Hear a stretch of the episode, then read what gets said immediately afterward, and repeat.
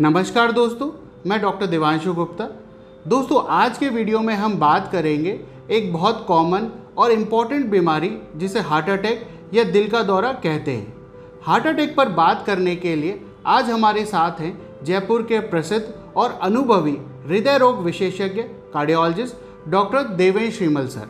Doctor Devesh Shrimal sir, इस video में हमें बताएँगे हार्ट अटैक या दिल का दौरा क्या होता है यह क्यों होता है और इसके क्या लक्षण या सिम्टम होते हैं? तो चलिए शुरू करते हैं हम आज का discussion doctor Devesh Shrimal sir के साथ। फ्रेंड्स मैं doctor Devendra Kumar Shrimal I am working in Jaipur as a senior consultant cardiologist आज हम बात करेंगे हार्ट अटैक के बारे में कि हार्ट अटैक होता क्या है, क्यों होता है, उसके सिम्टम्स क्या होते हैं। और अगली बार, अगली वीडियो में हम बात करेंगे कि उसका डायग्नोसिस और उसके ट्रीटमेंट में क्या क्या पार्ट्स होते हैं। हार्ट अटैक की बात सुनते ही हमारे जहन में एक बहुत ही ख़राब सी पिक्चर डेवलप होती है। हार्ट अटैक हम जानते हैं कि दुनिया में आ, मौतों का एक बहुत इंपॉर्टेंट कारण है। यूजुअली जो हार्ट अटैक होता है वो हार्ट की जो ब्लड को सप्लाई करने वाली नाड़ियाँ होती हैं उनके अंदर धीरे धीरे कोलेस्ट्रॉल डिपॉजिट होता जाता है और उसकी वजह से हार्ट को प्रॉपर ब्लड की सप्लाई नहीं हो पाती है। हार्ट अटैक को मुख्यतः दो भागों में डिवाइड कर सकते हैं जैसे कि माइनर हार्ट अटैक और major heart attack minor heart attack में ग्रेजुअली आर्टरीज में ब्लॉक डेवलप होते हैं इनिशियल स्टेज पे 30, 40, 50 परसेंट से डेवलप होकर के आगे 70, 80 परसेंट तक जाते रहते हैं। जब 70 परसेंट या उससे ऊपर हार्ट की नाड़ियों के अंदर ब्लॉक डेवलप होना शुरू होता है उसके बाद में पेशेंट को एग्जस्टनल सिम्टम्स शुरू होते हैं।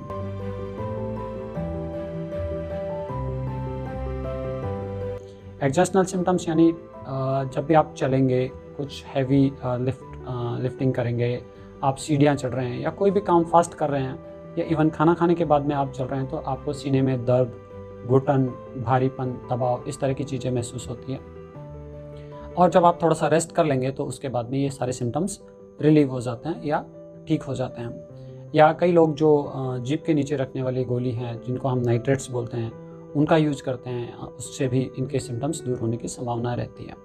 बट जब एक्सट्रीम कंडीशन डेवलप हो जाती है, जबकि 90-95 परसेंट से ज़्यादा ब्लॉकेट डेवलप होने शुरू हो जाते हैं उस कंडीशन में पेशेंट को कई बार रेस्टिंग एंजाइना यानी बैठे बैठे भी सीने में दर्द, भारीपन, घुटन महसूस होना शुरू हो जाता है। इन सारी कंडीशन में जो कि माइनर हार्ट अटैक के सिम्टम्स हैं, उनमें हार्ट के अंदर कोई डैमेज नहीं आता है बट ये इनिशियल सिग्नल्स हैं जो सजेस्ट करते हैं कि अगर आपने वक्त पे प्रॉपर ट्रीटमेंट नहीं लिया तो ये आगे जा कर के मेजर हार्ट अटैक में कन्वर्ट हो सकते हैं।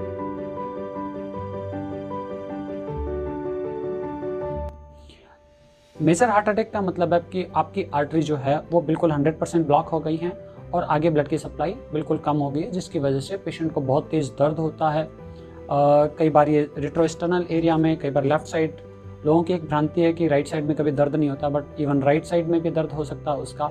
Even throat pain lower jaw pain हो सकता है। इसके साथ में जो मेजर हार्ट अटैक के सबसे इंपॉर्टेंट सिम्टम्स है उसमें कि पसीना आना और घुटन इतनी ज़्यादा महसूस होती है कि मैक्सिमम केसेस में पेशेंट खुद ही कहता है कि मुझे हॉस्पिटल लेके चलो अदरवाइज़ मेरी जान गई। अगर मेजर हार्ट अटैक को प्रॉपरली ट्रीट नहीं किया जाए और टाइमली फ़ैशन में ठीक नहीं किया जाए, उसका ट्रीटमेंट नहीं किया जाए, उस कंडीशन में हार्ट के अंदर परमानेंट डैमेज होना शुरू हो जाता है। परमानेंट डैमेज इस तरह का होता है कि एक बार जो सेल्स जो टिश्यू डैमेज हो गया है, उसकी रिकवरी करना नेक्स्ट टू इम्पॉसिबल होता है। इसलिए जब भी किसी पर्सन को मेजर हार्ट अटैक हो, जब भी किसी पर्सन को इस तरह के ई के चेंजेस आए तो उसको तुरंत हॉस्पिटलाइज करके फर्दर ट्रीटमेंट करना चाहिए, जो कि हम नेक्स्ट वीडियो में डिस्कस करेंगे कि उस ट्रीटमेंट की मॉडलिटी क्या होती है क्या नहीं होती है। कुछ ऐसे सिम्टम्स जो कि हम ये सजेस्ट करते हैं कि आपको एंजाइना है या नहीं। सपोज़ कीजिएगा कि आप पहले आराम से पाँच किलोमीटर तक चल पा रहे थे बट ग्रेजुअली आपने ये फील करना शुरू किया कि अब दो से तीन किलोमीटर चलने के बाद में आपके सीने में दर्द, भारीपन या सांस उखड़ती है। आपको रुकने की ज़रूरत पड़ती है और आपके रुकने के बाद में वो सिम्टम्स रिलीव हो जाते हैं तो पॉसिबली आपको एंजाइना के सिम्टम्स हैं। कुछ ऐसे सिम्टम्स होते हैं लाइक कि पोस्ट प्रेंडल एंजाइना उस कंडीशन में पेशेंट अगर भूखे पेट वॉकिंग करेगा, चलना फिरना करेगा तो उसमें उसको कोई सिम्टम्स नहीं होते। बट जब भी कभी पेशेंट खाना खाने के बाद में कुछ भी वॉकिंग करेगा कुछ भी फ़िज़िकल एक्टिविटी करेगा तो उसको चेस्ट हैवीनेस भारीपन या सांस का उखड़ना इस तरह के सिम्टम्स होते हैं। इस कंडीशन को हम पोस्ट प्रेंडल एंजाइना बोलते हैं। इसी तरह से एक और कंडीशन होती है, जिसको हम बोलते हैं walk through angina walk through angina में जब भी पेशेंट चलता है पैदल इनिशियल स्टेज पे लाइक एक किलोमीटर, दो किलोमीटर चलने के बाद में उसको थोड़ा सा चेस्ट हैवीनेस भारीपन, दबाव इस तरह की चीज़ें महसूस होती है।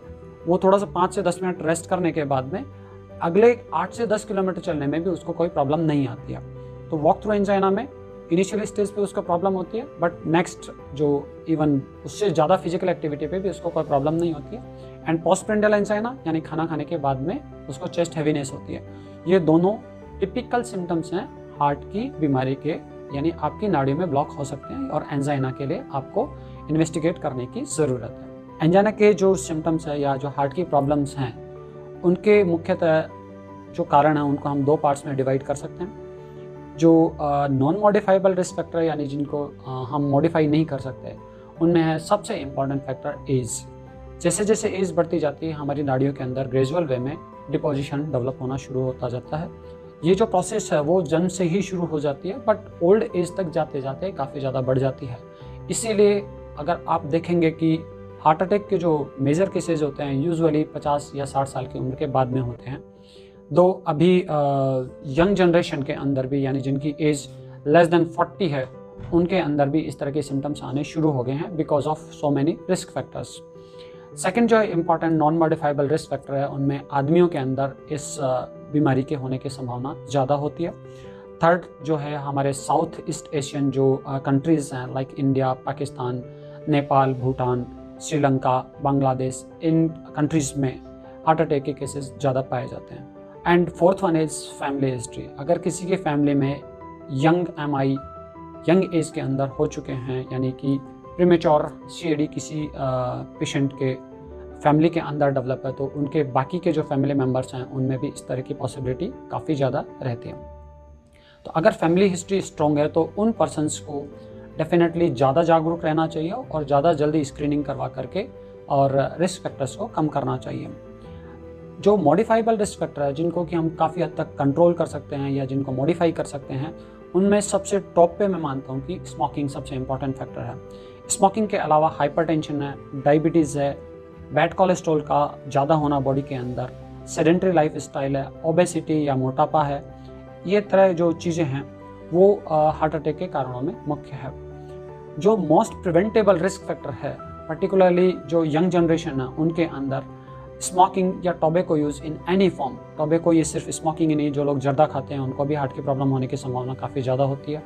जो कोई हुक्का यूज़ लेते हैं या in any form tobacco is injurious तो जो यंग एमआई हमारे पास में आते हैं, उनमें more than 80 to 90 percent cases में स्मोकिंग बहुत बड़ा रिस्क फैक्टर होता है। सेकेंड जो रिस्क फैक्टर होता है family family risk factor and family history and third is diabetes अगर किसी पर्सन को डायबिटीज़ जल्दी एज में हो गई तो उनको हार्ट की प्रॉब्लम होने की संभावना ज़्यादा रहती है।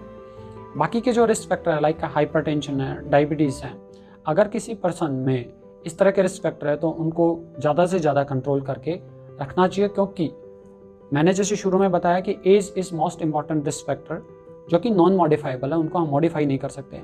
सपोज़ कीजिएगा कि एक पर्सन जिसको कि डायबिटीज़ 30 साल की उम्र में हो गई है और सेकेंड पर्सन जिसको कि डायबिटीज़ 60 साल की उम्र में हुई है।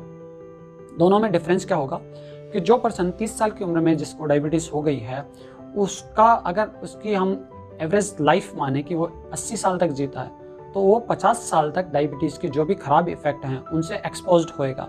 तो अगर वो शुरू से कंट्रोल नहीं करके चलेगा उसकी डायबिटीज़ कंट्रोल नहीं है इवन ब्लड प्रेशर उसका कंट्रोल नहीं है या उसकी आ, उसका कोलेस्ट्रॉल लेवल कंट्रोल नहीं है तो उसको, क्योंकि ये बीमारी अगर जल्दी एज में हो गई तो उसको कॉम्प्लिकेशंस होने के चांसेस उतने ही ज़्यादा डेवलप होते रहते हैं। सेम कंडीशन में अगर कोई पर्सन जो कि 60 साल की उम्र में इन रिस्क फैक्टर से एक्सपोज होता है या इस तरह की बीमारी उसको डेवलप होती है, और वो अगर 80 साल तक जीता है तो हार्डली उसको 20 ईयर्स तक और एक्सपोज होना पड़ेगा।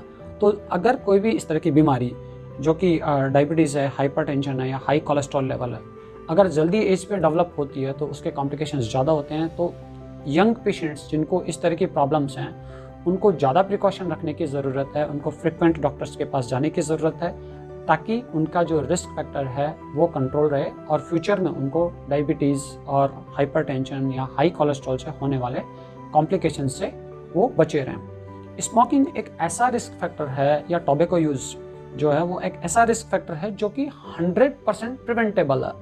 बाकी केसेस में लाइक किसी को डायबिटीज़ हाइपरटेंशन और कोलेस्ट्रॉल ज़्यादा है उनको हो सकता है कि मेडिकेशंस की ज़रूरत पड़े और उस पर उसका कुछ पैसा खर्च होएगा। सेकेंड थिंग कि नॉर्मल वे में लाइक like किसी को हाइपरटेंशन हो गया या किसी को डायबिटीज़ हो गई तो एक नॉर्मल पर्सन की तरह नहीं रह सकता वो। आ, उसके जो रिस्क फैक्टर वो कंटिन्यूसली बना रहता है। बट स्मोकिंग या टोबैको यूज़ में अगर कोई भी पर्सन उसको स्टॉप कर देता है कम्प्लीटली तो उसका जो रिस्क फैक्टर है वो ज़ीरो हो जाएगा। तो पर्टिकुलरली यंग जनरेशन के अंदर ये बहुत इंपॉर्टेंट है। कि स्मोकिंग और टोबैको यूज़ को वो ज़ीरो लेवल पे लेकर के जाए। अगर हम वेस्टर्न कंट्रीज़ और यूएस यूके इन तरह इन कंट्रीज़ की बात करें, जो डेवलप्ड कंट्रीज़ हैं, उन कंट्रीज़ के अंदर कोलेस्ट्रॉल की जो स्क्रीनिंग है, वो अप्रॉक्सीमेटली 20 ईयर्स की एज पे शुरू हो जाती है।